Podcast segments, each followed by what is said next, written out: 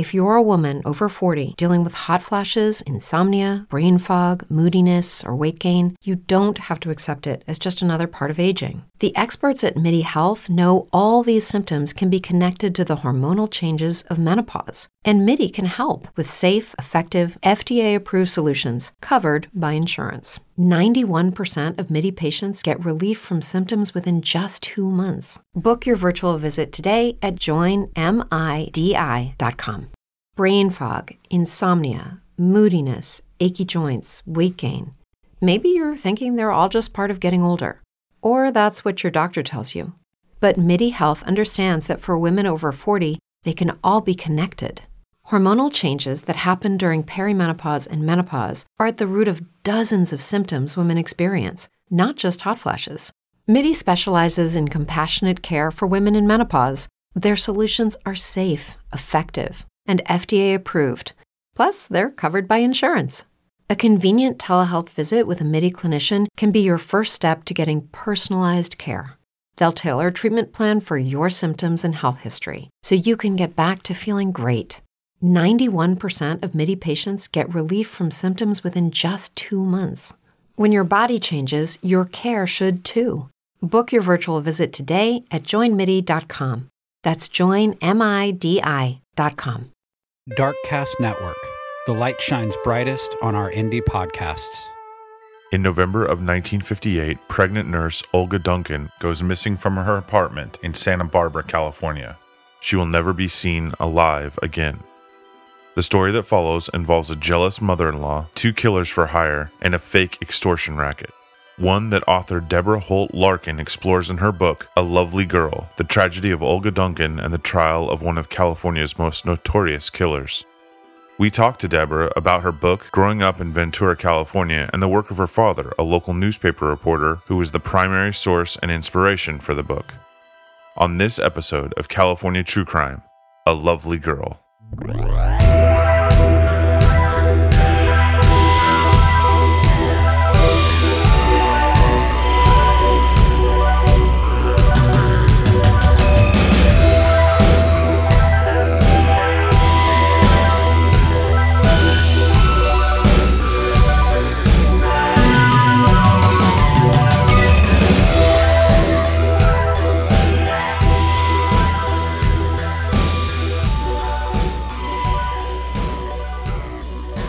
Welcome to this episode of California True Crime. I'm Charles, and I'm excited to be with you on this episode because we're doing something a little bit different than our normal episode. We have the honor of having Deborah Holt Larkin, whose book, A Lovely Girl The Tragedy of Olga Duncan and the Trial of One of California's Most Notorious Killers, is our guest today on California True Crime. Her book is coming out October 4th. Welcome, Deborah, and thank you very much for coming on and talking with us. Thank you for having me, Charles. I'm excited to uh, to talk to you about a lovely girl tonight. Now, this book covers a crime in California that is is uh, very infamous. Uh, we were lucky enough to get an advanced copy of the book. I can honestly say that that everyone who's listening to this needs to go out and get a copy of this. It was a it was a hmm. uh, an excellent read and um, really as crazy as you might think the story is. It's not half as crazy as when you really get into the meat of it. Mm-hmm. So this must be a, a really exciting week for you. Your book's coming mm-hmm. out in just a few days. So, first off, congratulations. Thank you. And before we dive into the book, can you tell us a little bit about yourself and where you're from and how you got your started writing? Well, um, as you can see from the book, I grew up in Ventura, uh, where this trial, this famous trial, took place. And uh, I uh, then went on to the University of California at Davis, and uh, got a degree in uh, American literature. And uh, when I went away to college, I, I told myself, well, I'm not sure what I want to be, or I would tell other people, I'm not sure what I want to be, but I know I don't want to be a teacher. I, I had that down. I, I don't want to be a teacher. And secretly, I hope to be a writer, but you know that seemed like sort of a lofty goal and mm-hmm. uh, i didn't my dad was a writer a newspaper reporter and so I kind of knew that it, you know, what writing took, but that always was in the back of my mind. And uh, when I got to Davis, uh, I there was no real creative writing program or anything, so I ended up majoring in that literature, American literature program.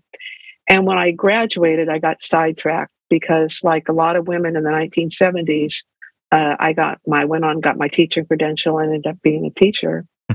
And I absolutely loved education. I, I loved my career. I was a teacher, and then I was 15 years a principal of an elementary school.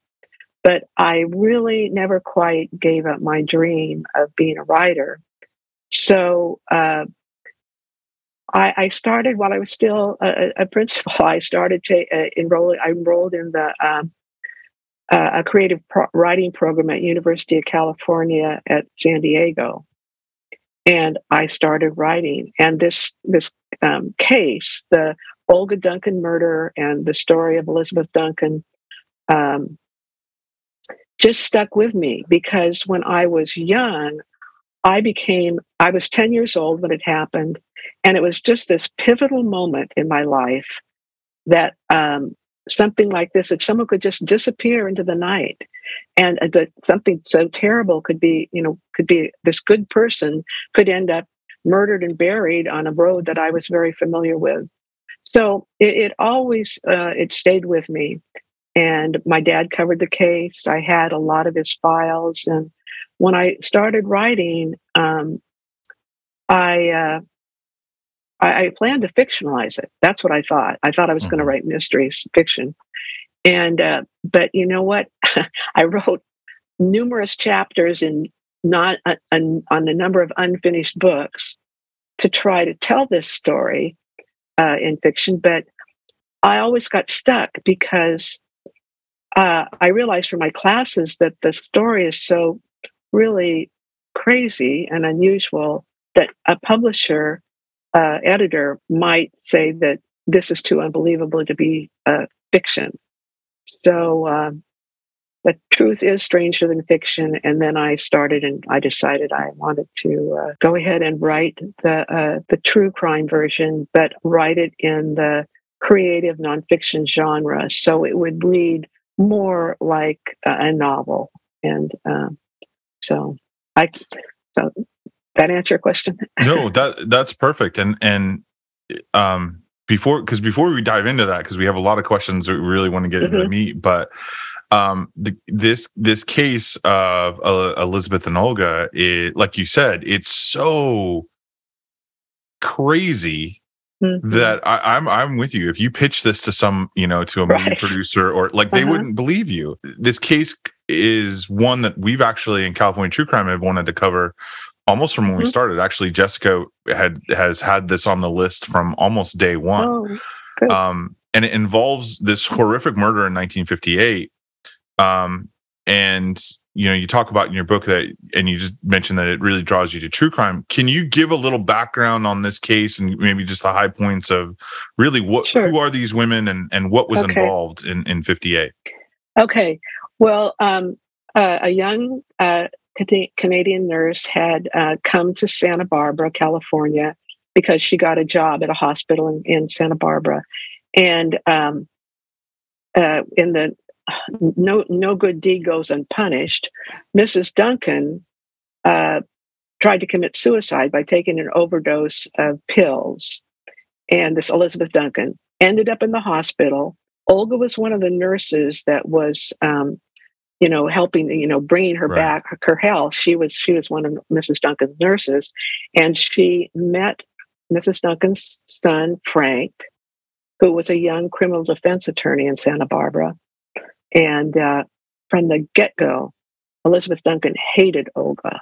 She didn't want her son to have anything to do with her because she really she didn't want to uh, Frank to get married because mm-hmm. she didn't want to lose his financial support. So, let me, uh, so once they got married secretly, Frank didn't tell his mother they were getting married. Oh wow! Uh, they they got married. By this point, Olga was already pregnant. He probably only lived with her full time. Frank only lived with her for about three weeks, and Mrs. Duncan just started harassing Olga and calling her and uh, telling her she was no good and um, she and she she was uh, called her a foreigner Olga was from uh, Canada, and Mrs. Duncan said she didn't want her son to be married to any foreigner.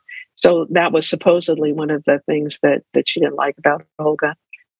So Frank uh, got uh, they they he kept seeing Olga, and and when Frank testified, he said he thought that if he could just keep kind of things um, on an even keel, that his mother would come around when the baby was born. So he really he, that's why he was living, according to him, uh, at his mother's apartment.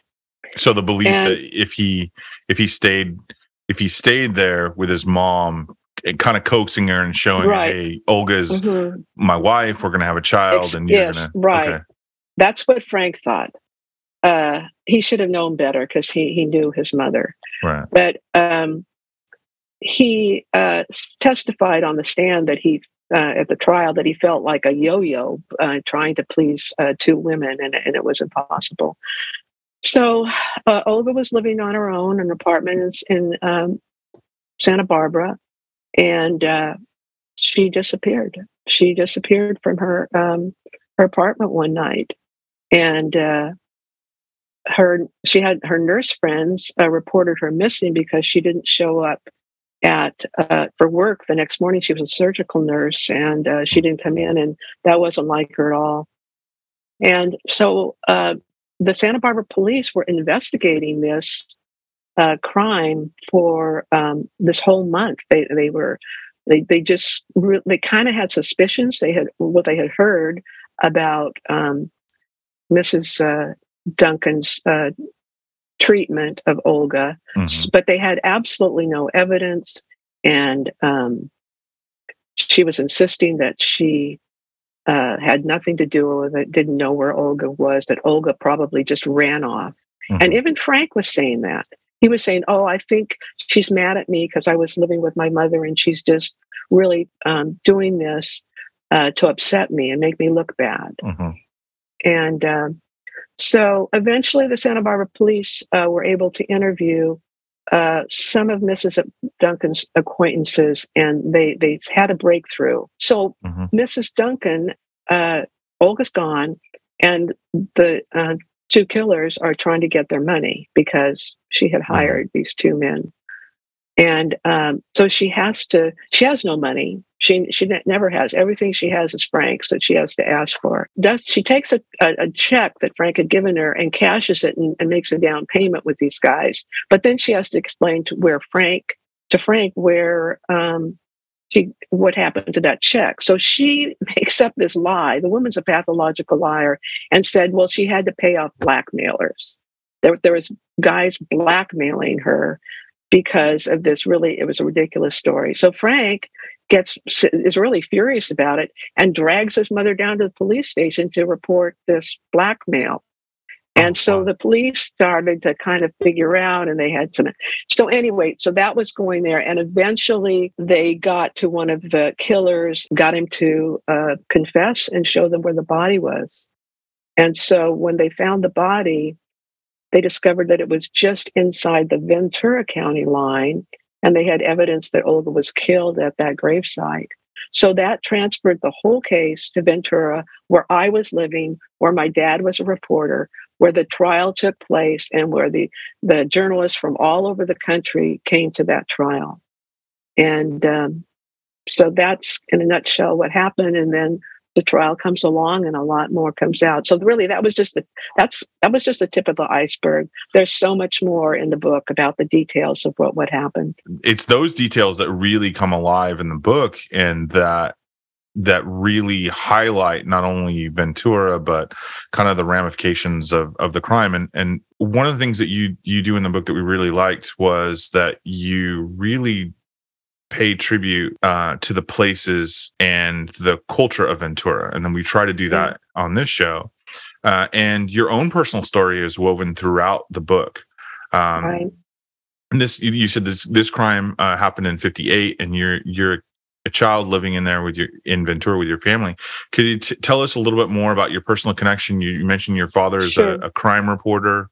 Oh, he is, and he's a crime reporter uh, for the was a crime reporter for the Ventura County Star Free Press, and uh, it you know it was Ventura was about 30,000 people back then. So it's a reasonably small paper. So he did a lot of things. He covered politics, he covered crime, but he also wrote a weekly column that he wrote about everything. Oh. Uh, but he also wrote a lot of funny things about um, our family. At the time, I was embarrassed about it. I don't like it. But now I don't know. Uh, you know, I don't know. I, I sometimes say to describe the book, would people know your your generation, uh, Erma Bombeck or Dave Yeah. Barry? Yeah. Okay. I think my So Dave- generation would know Dave, Erma Bombeck Dave and Dave Barry. Dave I, Barry. I, Oh, I don't necessarily know, but uh, in case you know, in case you're listening to this and don't, there's uh, we and and there's those are the big kind of the bigger ones. But Yes. what we've seen a lot, especially doing newspaper archival research, is a lot of communities have those type of of community Right. columnists that are that are really Mhm. writing about you know everyday life from a humorous Right. perspective that shows and kind of um the intricacies or the you know pull back the curtain a little bit on what life is like right. in our area Right. And my dad was a great writer and he wrote and so when he wrote about the family it was all humorous things. So I sometimes when they used when I used to just describe my book, I'd say, well, it's Dave Barry meets Ann Rule in Fargo. And, uh, Because uh there it is um every every family chapter, that's what I call the the ones that, that about my life, has something about what's going on with the crime and the investigation. So it is just intertwined. And again, I was uh, an obsessed little girl about this. I was obsessed with Olga, so upset that this had happened to her. Mhm. You know, why would this happen? Um, and then uh, the um, the crime procedurals. And so that's all written in first person. The crime procedurals are is is in third person point so of view. so that idea of because i think this is really and if, if you haven't caught on if you're listening to this one of the really interesting things about about your book deborah was the fact that it is woven like that that it is it's not Mhm. just the standard true crime book which i think why why it appealed to us because it was more than just just the case you do an amazing amount of research on olga's life and the case and elizabeth and the and the trial but but juxtaposed with that is your chapters on your life and your connections Right. to that was that your plan from the start or did that develop as a result of your research Right. Well, it was really just kind of, uh, you know, an accident. Uh, I'm I'm a part of the writing community in San Diego called San Diego Writers Inc. And I many years had gone to have gone to a, a read and critique group, and I used to bring in uh, pages that were personal essays, a lot of them about my family, and uh, then I would also sometimes write about you know, and my attempts to uh, write about uh, the Duncan case. Mhm. And uh, so one night I brought in an essay about how my dad had uh, named uh, his new his the, his first power uh, lawnmower, the Mrs. D, after Mrs. Duncan, and that it had cut off the ends of two of his fingers. oh Uh, what I was trying, well, the, uh, the lawnmower apparently was hard to start, and so he didn't like to stop it. And he was trying to get gas right uh, grass out of there. So anyway, that's how that happened. So in that essay, I said some things about the crime and who this Elizabeth, this Mrs. D was, the real one. And the leader of the group said, you know, why don't you put those two things together? Why don't you write about what's going on in your family? Because these these family um, essays you're writing are so great, and then because you were so obsessed and your dad was you know, he was the only reporter. Uh, there was media from all over the country, but he was the only reporter that covered uh, all three of the trials. He was in every session, all three of the trials, and all the way to a witness to the executions. So um, I had, you know, plenty of that to work with. I had my dad's files and uh, the transcripts. That's another story. That that how it, the book couldn't have been written without the five thousand pages of transcripts from their trial. now did you get those directly from or is that something that your father had in his research No, he did not have it. I got it from the DA's office in um, uh, Ventura, and uh, I called them, and I think around I don't know sometime in middle 2000 or something. And thankfully, the the um, the DA's back then she was called a secretary, I guess, um, personal assistant now. Anyway, she was the same woman that had been there all the Oh way back God. when, and she had, she knew my dad. She was just about to retire. She was a young woman during the time, and she was just about a young just. Uh, she was a young woman back there, but she she liked my dad, and and um, everybody did. And so I just said, well, you know, I'm writing this uh, book. It's about my dad and the trial, and I, I would like to get those. And she was so nice, and she said, you know what? I'm going to get them for you at at our cost. So she ran them all off Oh herself, wow. and I got all five thousand of them pa- pages. But then I found out later that somebody else who who I also know, and I met I mentioned him at the end of the book and the acknowledgments. Uh, he was a paper boy at the time of the uh, the Duncan case, oh wow. and and he would when he was folding his papers to take on his bicycle to deliver them. I think he said he was he was um, twelve or thirteen at the time. He was a little older than I was, and he became fascinated with the case and was reading all the articles. Then he became an attorney, and eventually he was hired by a, a law firm in um, Oxnard that was started by the district attorney who had uh, prosecuted the case. Oh wow. And he was dead by the time he passed on by the time that Bob was hired. But anyway, he he knew that he was the founding attorney. So the uh, the law the law firm closed uh, and uh, was closing up, and Bob was um, uh, you know cleaning out their their law Mhm. library, and he found these old dusty bound transcripts up on this top shelf. Oh in my law- goodness. and he re- opens it up. Well, as his the paper boy that he was, because he grew up in Ventura, he knew exactly what it, they were, and he contacted the DA's office, and they said, "Oh my God, we have been looking for these. They they have been lost for all these years." And it turned out that Roy Gustafson, the the DA, after everything was fully adjudicated, he took the transcripts with him because he was trying to write a memoir about uh, what had happened, and uh, and that unpublished memoir was also up there. So oh, wow. after I, you know, talked to Bob because I was missing a few sections of the transcript and he had them all electronic, so I got him. He says, "Well, you know, I have this memoir that that Roy Gustafson wrote that was never published. If you'd like to look at that," and I said, "Well, yeah, I really would." So I had, I knew what kind of what was in his head, what he thought about some Yeah. of these witnesses, how he worried about the trial going bad at one point, and so that was very helpful. So uh, I was just a lot of luck involved in writing this. you know, and you alluded to it, I, I think earlier when we were talking about this, is that this this book is it's written parts of it are written like almost like a story or with con, uh, like conversations uh, and just descriptive details. Um, Right. it, it- it's not a like a and I won't not all true crime is dry, obviously, but you know it's not just an antiseptic look at a case or or a court tr- or, you know retelling of the court Right. transcript. How did you develop the the the Well, the people's tone of voice or things like that. Did that come from this unpublished manuscript and well what you extrapolated? For a lot of the voices, it came from their testimony at the trial Mhm, because the DAs was obviously talking all the time. mhm. And those transcripts were a gold mine. When I was reading them, it was like I almost felt at some top points that I was in the courtroom with all these people because um, it was it was you know quite dramatic a lot of it. But the, Right. but I, I felt like I could get the, the some of the the just by the way they spoke. Mhm. Um, so, and then, um, of course, my dad. I heard his his Right. voice in my head all the time, so I could write that. And um, there was uh, the the way that the press covered it.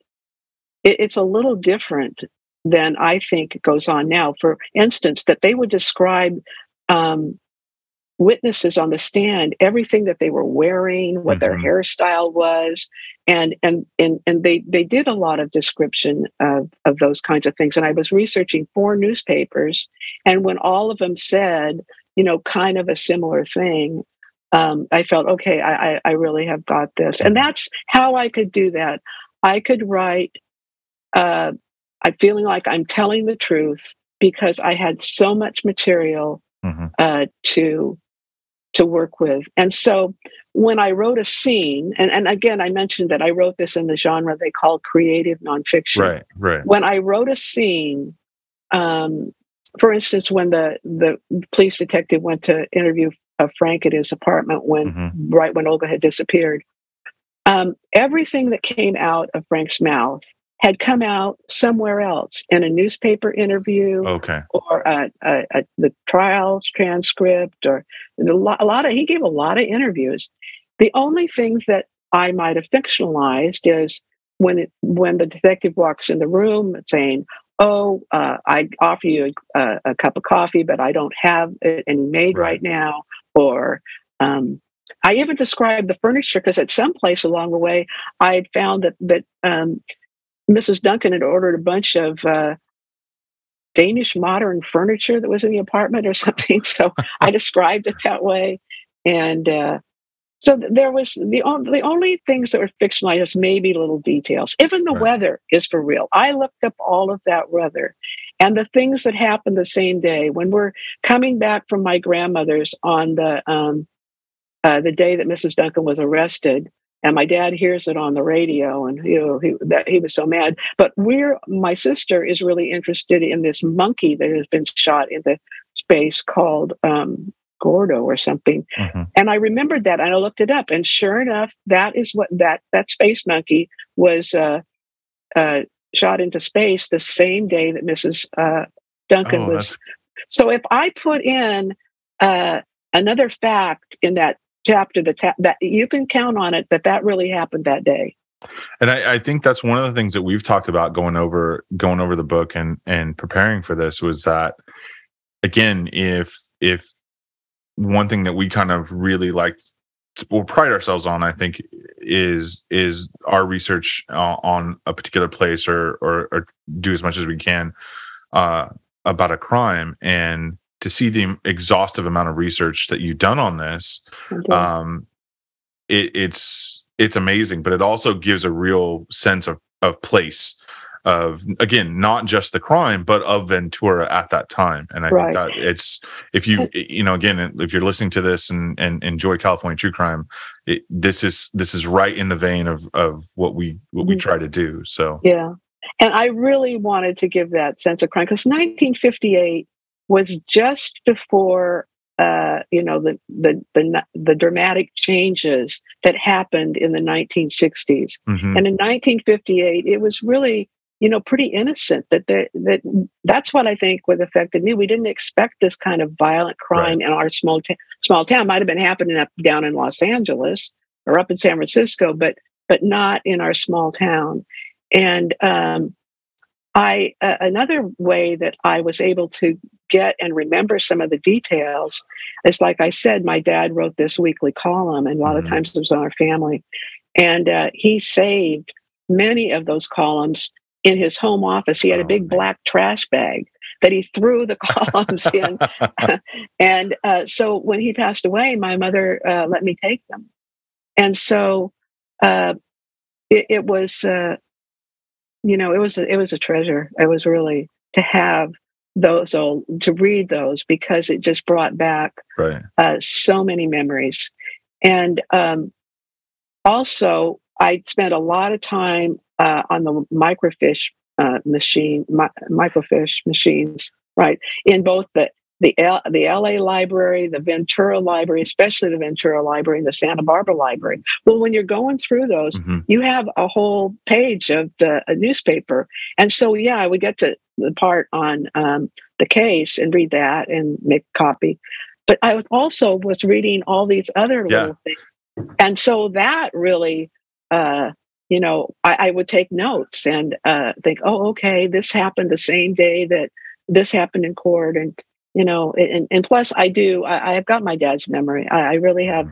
I can't tell you exactly what I had for dinner two days ago, but I remember, you know, what happened right uh, in 1958. I, I have a real clear memory. But those columns were were great, you know, to to help jog my memory.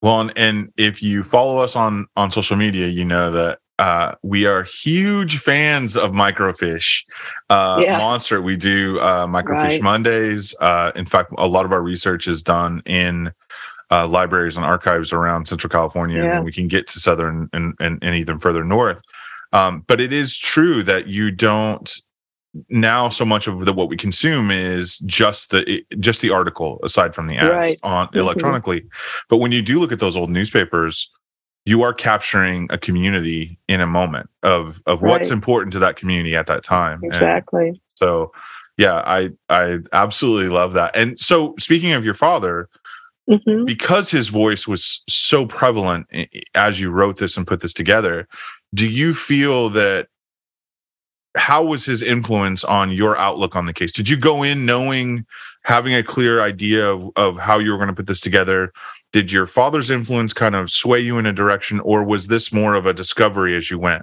Well, he yeah, was there was some discovery, but um, he yes, he influenced me, and he he talked about that case long after the trial, and I think that I've quoted um, something in the book at the end, uh, the um, in the aftermath, what what happened to everybody, and uh, when he wrote something in the paper, and and I think when the DA um, passed away, but he said it was the the most memorable crime that he had ever covered and that he expects that if he is, lives for another 20 years he will still be boring young reporters in the newsroom uh, talking about the elizabeth duncan case.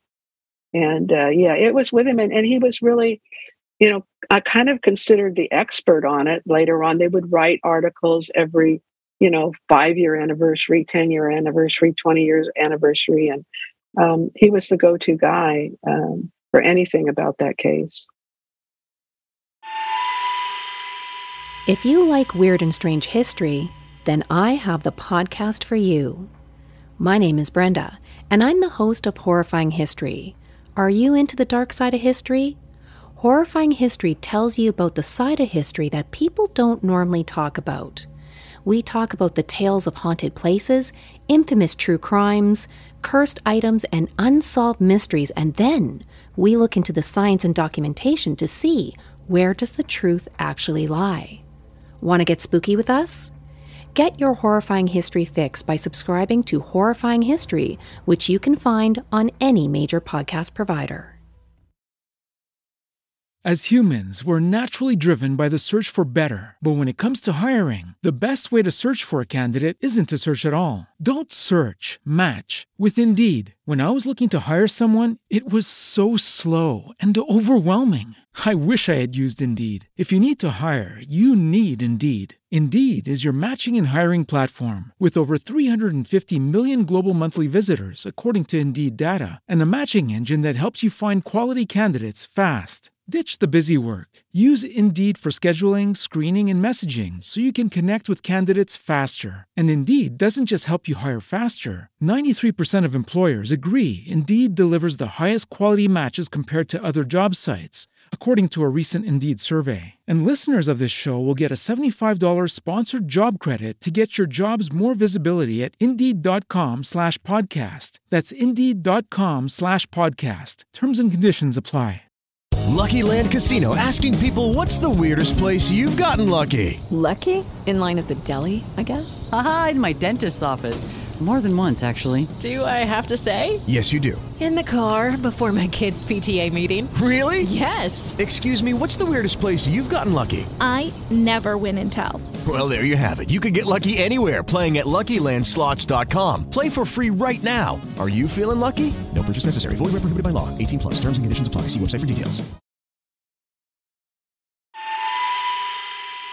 kind of shifting gears a little bit back to the case um you know as you as you alluded to and and you'll and and everyone will find out when they're reading your book and if you if you haven't already researched the case or, or know that three people are actually guilty or of of the actual murdering of olga. Correct.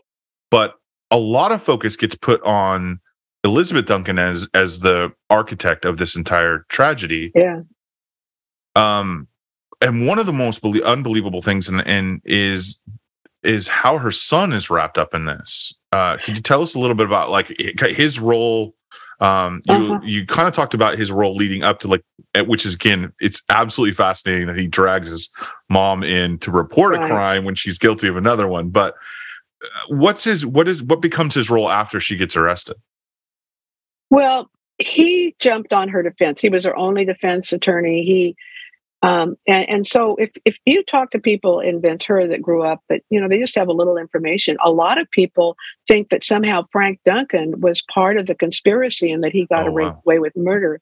And that's you know that my dad certainly never said anything like Mhm. like anything like that. But I certainly discovered from all the research that no, even the district attorney didn't believe that Frank had anything to do with it. He, in fact, the DA said in his memoir that they would have never solved the case if Frank hadn't dragged his mom down to the uh, Oh, Santa wow. Barbara Police Department to report that uh, that supposed blackmail scheme.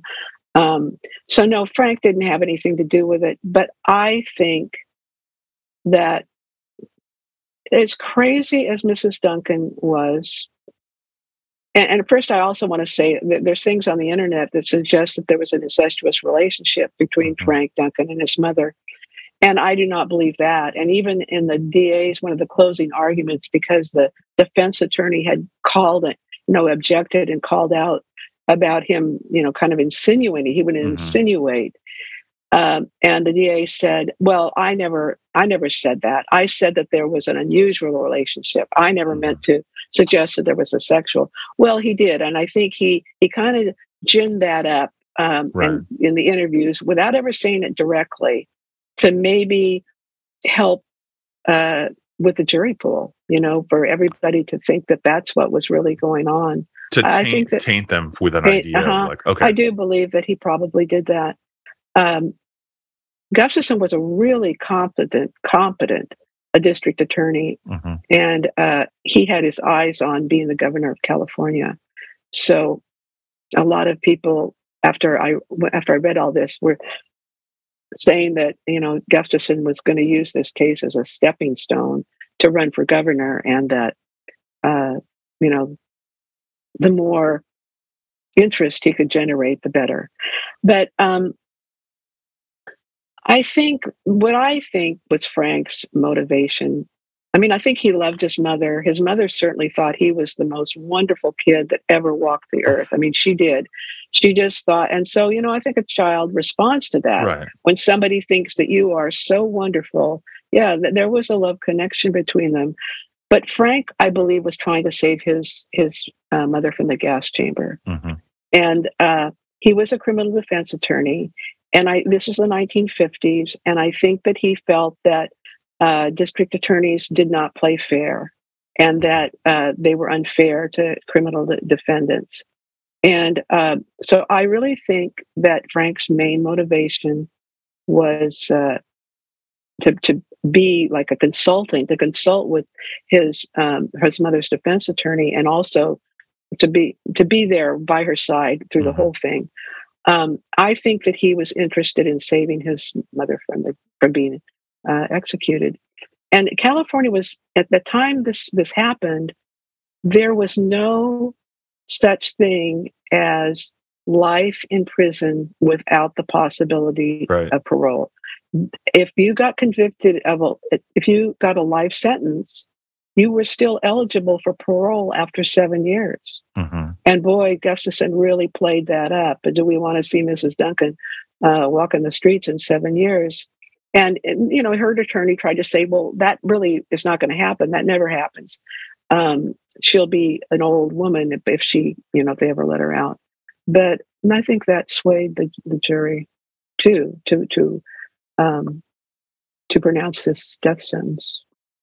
Well, and so much, you know, we've seen it too, and and I'm sure you know you being part of the true crime community as well. We see how people can kind of conflagrate and and uh, blow up certain facts without seeing everything, the whole context. Um, Right. And it's it's something it's something again i think that that you do uh, really well in the book is you you take the factual approach and try to m- make sure that you see the whole picture of of the people involved but on on that part about the death penalty the thing that really struck us when going through this was uh, and as uh, Luis Moya and Baldonado, who Mhm. Duncan hired to kill Olga.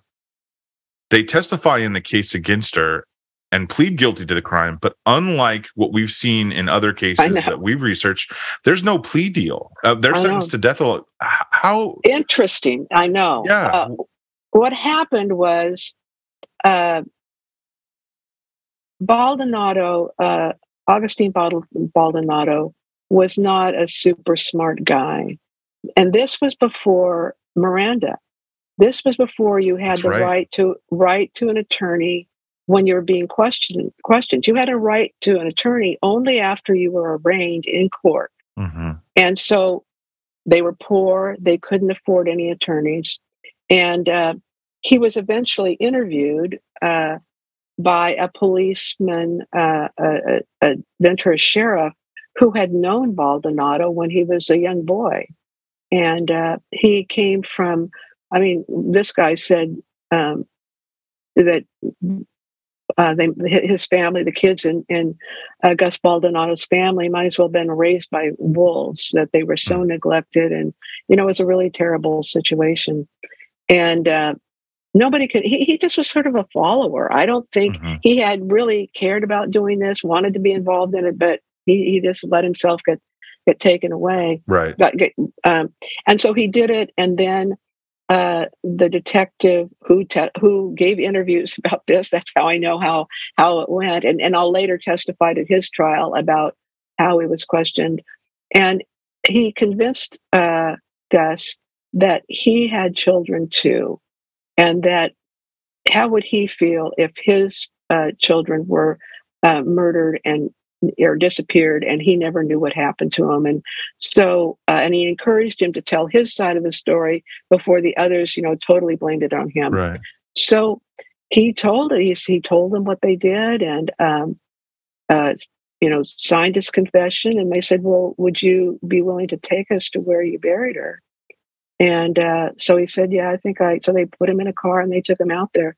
So you know once that was all done hmm there wasn't and this so then louis moya uh, he was trying to say well you know gus is lying i i didn't have anything to do with that that's crazy. Uh, but he was kind of um, worried about his own salvation. This was the 50s Right. and he was very worried about that. And uh, he kept asking what he was arrested on a parole violation. And um, and Baldonado was in jail on a failure to provide child support if you can believe that back then. Wow. you sometimes uh, men got thrown in jail for not and it was always men uh, got thrown in jail for not supporting. So they were held in jail on these charges. And so um, he asked if he could um, he, he was trying to get money from his mother in texas for an attorney but you know she wasn't coming up with Mhm. it. And uh, so he asked them if he could uh, talk to um, a minister uh, that that wouldn't cost anything right? And they said yeah you want to see a catholic priest? And he said no. I, wa- I want to see a minister uh, with a you know that's in charge of a church. Mhm. so they had just the guy for him because um, this guy, Reverend Gresham, uh, that had a church in Ventura, was frequently came uh, to the jail and and helped prisoners and talked to prisoners, and he was also sort of a friend of police. So he came that night, and I know what happened in this interview because Reverend Gresham testified about it Right. all at Moya, Moya's trial. And he came in and he said, you know, uh, he was immediately crying and can you help me and can we pray together and um, and the reverend said well you know it doesn't um, do you any good to just confess to god if you're going to lie here on earth to the police and moya said well can you get me a bible could we read from the bible and he said well okay yeah but it, it's not and I, I i'm not using the phrases he used because they were some of them were bible phrases Right. um, and so uh, he talked to him about that. And eventually Moya said, okay, I'm ready to tell the truth. And they got down on their knees and they prayed. And uh, uh, Baldonado didn't exactly uh, confess to what happened. He just said he was ready to tell the truth. So then uh, Reverend Gresham left and he told the police, he says, Well, I think he's ready to, to confess, but they, they just went ahead and sent him back to his cell. About an hour later, he called for the detective and said, Okay, I want to tell you what happened. Wow. And his story was pretty much the same Mhm. as so then when they got to the arraignment and they were finally um, uh, uh, provided attorneys their attorney who who was they were they were appointed really good ter- attorneys by the judge. They one of them later Mhm. became a, a judge himself and was a state senator for a while um, in in from uh, ventura to the state legislature. And he said in an interview i read you know by the time i got to him he confessed four times already. You know the grand jury um, at the you know all these times he confessed. So he said all i could do was try to get them uh, a life sentence instead of the death penalty. But um, so he tried to deal that but uh, roy gustafson would have none of it. He said uh-uh. Uh, Really? so all he could do was he felt that that if that the, that Moya would be better off if he was tried separately from Mrs. Duncan. Mhm. And Baldonado's attorney was sort of following along, whatever he said. So he went to the um, DA and said, "Well, he'll te- he can testify for at, at or um, he'll testify if he can get a separate trial, and he won't get the death penalty." And the DA, DA said, "Well, I'll give him a separate trial if he uh, testifies, but I'm not taking the death penalty off the table." And that's what they both did. Wow. They had a pen. So after Elizabeth Duncan's trial was over, they each had their own penalty trial. And that's when they put on all this mitigating circumstances their attorneys attempted to, Right. but the juries weren't going along with it. Ah, that's in- They they and- opposed the death penalty.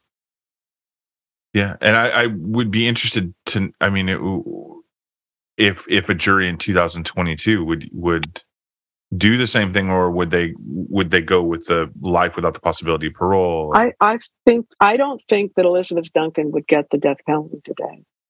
Because I don't think she was really in danger to c- committing any other crimes. right, right. Um, so I think I, I I doubt that she would have. As far as the other two, I mean, they were really they were kind of petty criminals before this, never violent or anything, but that was such a violent crime. hmm But their testimony is really what convicted Elizabeth Duncan. So I think that the DA, if they'd had, if they, well, if they'd had, if they'd had uh, lawyers while they were questioning, I'm not sure the case would ever have been solved because Yeah, the fact that that Bus, Gus Baldonado said, "Yeah, okay, I'll do this for my children, and I'll show you." I mean, I just don't think that that would happen. They almost pulled off the perfect crime. Well, in another instance of this crime going on, could have went an entirely different way, you know, but for the act of this, you know, the person who actually committed the crime con- confessing. Uh, That's right. uh, that it's um, it's it's crazy. They Uh, had some other evidence that Mrs. Duncan had a sidekick, an 80 year old woman named Emma Short, who was her sidekick, who went everywhere with her when she shopped all over Santa Barbara looking for criminals. So they would have had some circumstantial Right. evidence, but they wouldn't have it a body. yeah if you're listening to this and you and you had to rewind because deborah said an 80 year old sidekick again this is all in the book and another reason why you need to pick this up Yeah. because uh, the story is we're just scratching the surface of what's in here and it- it's amazing. Um Yeah. one thing that really uh, i guess not um, we always say this but uh, another thing that stood out to us and really you know upon reading it really kind of made us all angry. We we've been talking a lot the amongst ourselves and we've done uh, recently done an episode on on clemency and and one of the things that we we like to look at is the trial and how the trial is the process of that as well uh, as j- just the crime but in this case during the penalty phase when elizabeth duncan's lawyer is making his closing argument I know. he tells the jury that olga forgives her olga forgives elizabeth He, yeah, that she would. She was a nice lady. She would have probably forgive her. and is there it, this this is something that really stuck with us and really made us angry. Um, Yeah. We we've covered a case, uh, at least one crime in on in our in our research where somebody tried something similar. But um, is there something like that that stuck out with you when you researched this and, and that really got you angry while you were writing it? You know, I, I don't know about angry. I I just accepted that this was this case was, you know, a long time ago, and that people right. uh, approach things very differently. And um, you know, I guess maybe that's there was there's this religion in this book about mm-hmm. um, I the the DA was very eye for an eye, tooth for a tooth, and right. that kind of thing. And so I think Sullivan was trying to answer some of that. Well, Christianity is built oh. on forgiveness, and so Olga, I think, would forgive her. But the DA, he got to speak again. Um, after because the the, the uh, uh, prosecution always gets to speak after the defense mm-hmm. in the closing arguments, and uh, he he said something like, you know, I don't think that Olga Duncan would be appreciate the the um, the way she left this mm-hmm. earth, and I know she, I wouldn't have either. I, I, forget his words were were really right. quite cutting, and they they kind of took care of what Sullivan had said. So we're getting close to the end, and okay. um, before we uh, before we end, is there something? Is what's one thing you want your readers to take away from this book? I guess I want my readers to take away from this book is that um, you know life's a little bit random and uh, what I was looking for as a child, I wanted uh, things to be, uh, you know, I, I, had a little girl's mind. I was actually quite more an eye for. I was with Gustafson. I wanted uh, everybody to really get punished for this, but in the end, uh, after the executions, I'm reading the, uh, and I had been, you know, 10 years old, but I'm pressing that I think she should be executed. And I, I, had read my dad's articles about the executions that he'd written that were mm-hmm. quite thoughtful. And uh, there was an interview with the warden, and uh, he, the warden said, you know, uh, a reporter had asked him some sort of a question, and he says, you know, we do this on behalf of the people from, of California. Nobody here wants to do this. Mm-hmm. And I don't really think it uh, lowers the the murder rate in mm-hmm. California mm-hmm. when we are executing people. So you know, I read that, and that was sort of, and then you know, right on the same page, there's an article about um, a, a, boy and girl college student uh, who were swimming and and in a in a swimming hole up in Northern California, and uh, some guy comes along, and the girl is murdered, or the man's murdered, and uh, she disappears, and you know that that kind of stuck with me is okay uh, it, it, may be this what i thought would solve things this this death penalty. Mm-hmm. um, it maybe it really doesn't. And um, and so i guess that but also that life's complicated you know everything wasn't as simple as, with frank duncan as i thought it would be mm-hmm. when i started doing the research you know he I think that I had a better understanding of what he was trying to accomplish. And uh, yeah, he was a jerk that um, he left his pregnant wife and went back and lived at home with his mother.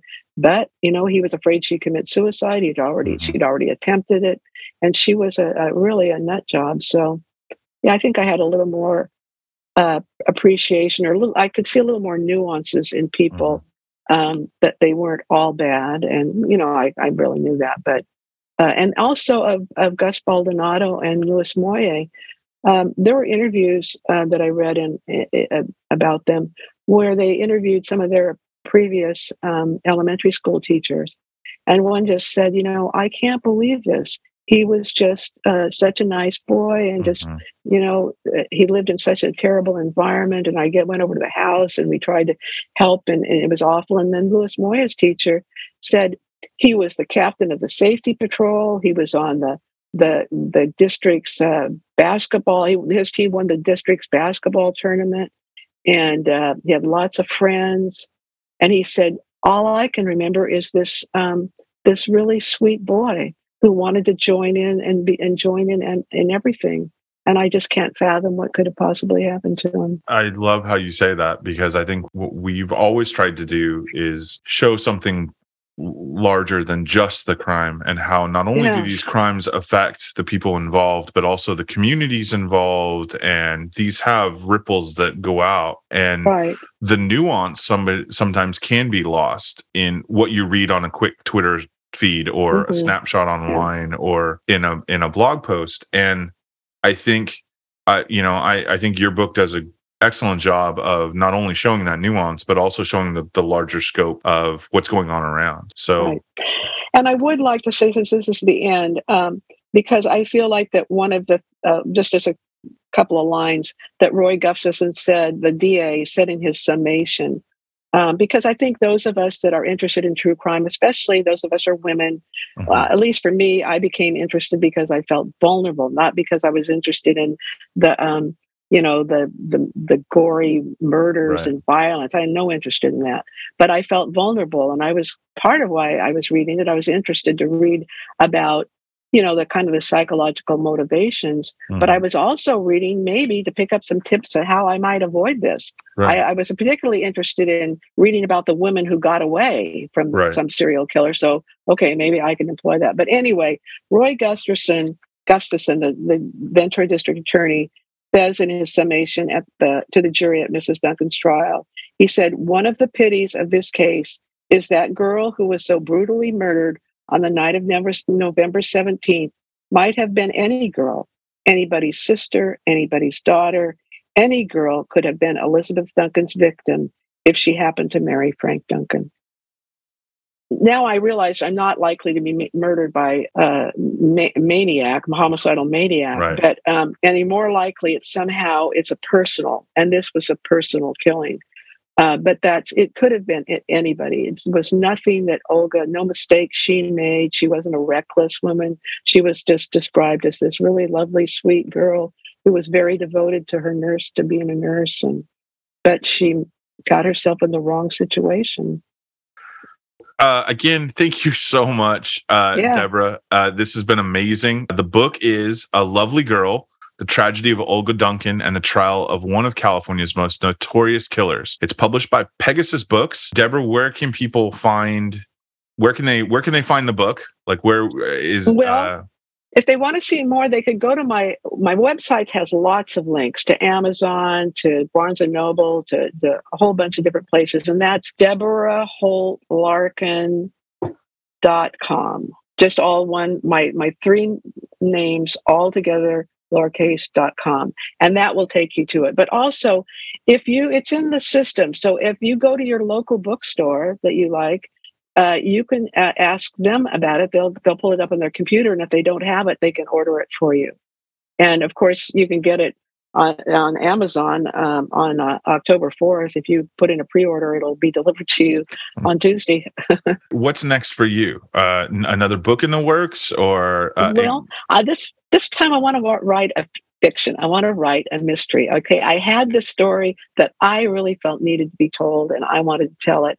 And um, uh, nonfiction was definitely the best way to go about it, mm-hmm. even though it took me forever to do all that research and and really learned to be a writer as I was writing it mm-hmm. uh, because I wrote rewrote it so many drafts. Uh, but now I, I like I would like to write uh, just a fiction book, a mystery, and I have a lot of ideas. But as for me now, I'm going on a book tour.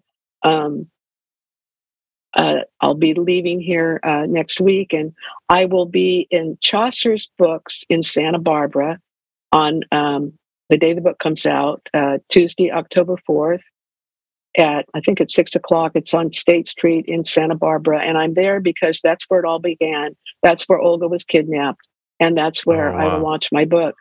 And then two nights later, I will be at Timber Books in Ventura, uh, uh, and that because that is where Olga was murdered, and that's where the trial was. And uh, then I, after that, um, I will be down back in San Diego, back home in San Diego, and I'll be at Warwick's Books in La Jolla on the night of October 10th. Um, oh. And then there's a book festival in Coronado, I think the day before or Saturday before the 8th, that I'll, I'll be there too with my books and meeting people oh, so, at the Coronado uh, Writers Festival or the, the San Diego Writers Festival that will be in Coronado. I'll be there in a booth with my books and, and meet people and talk about my book. So we'll have those dates on our website, californiatruecrime.com. Great. Check out our social media because as uh, after or around the 4th, we're going to be doing a giveaway for copies of Deborah's book. We have two copies that we're going to give away to uh, listeners. So make sure that you're watching our social media feeds for that. uh, for more details on how how you can win. And make sure that if you're anywhere that Deborah's going to be, check her out. If nothing else, go out and get a copy of the book. Uh, it's it's a great read. Um, it's again, if you like California true crime, you're listening to this. This is a perfect opportunity. We would not steer you wrong. Uh, we think that you will definitely enjoy this. So again, we really want to thank you for joining us today. We're excited to have uh, our listeners read it. If you're listening to this and you've read it, please give a shout out. Um, tag us on social media. Again, congratulations, Deborah, on the book, and Thank we you. hope you come back and join us I in would the love future. to. Sure. Thank you for listening to this episode of California True Crime on the Darkcast Network. For a full list of sources, as well as more information on the case, head over to our webpage at californiatruecrime.com, where you can support the show by joining our Patreon, which has the option of ad free episodes. Our web store is up and running with some new California True Crime merchandise, such as t shirts, mugs, and special episode exclusive stickers. If you'd like to contact us, you can find us on Twitter, Instagram, and Facebook at Cali True Crime. Make sure that you subscribe to our show to get our latest episodes. Leave us a five star review or tell a friend to get the word out about California True Crime. We'd like to thank our quality control engineer, Melanie Duncan. This was recorded at Snail Ranch Studios and The Hangar.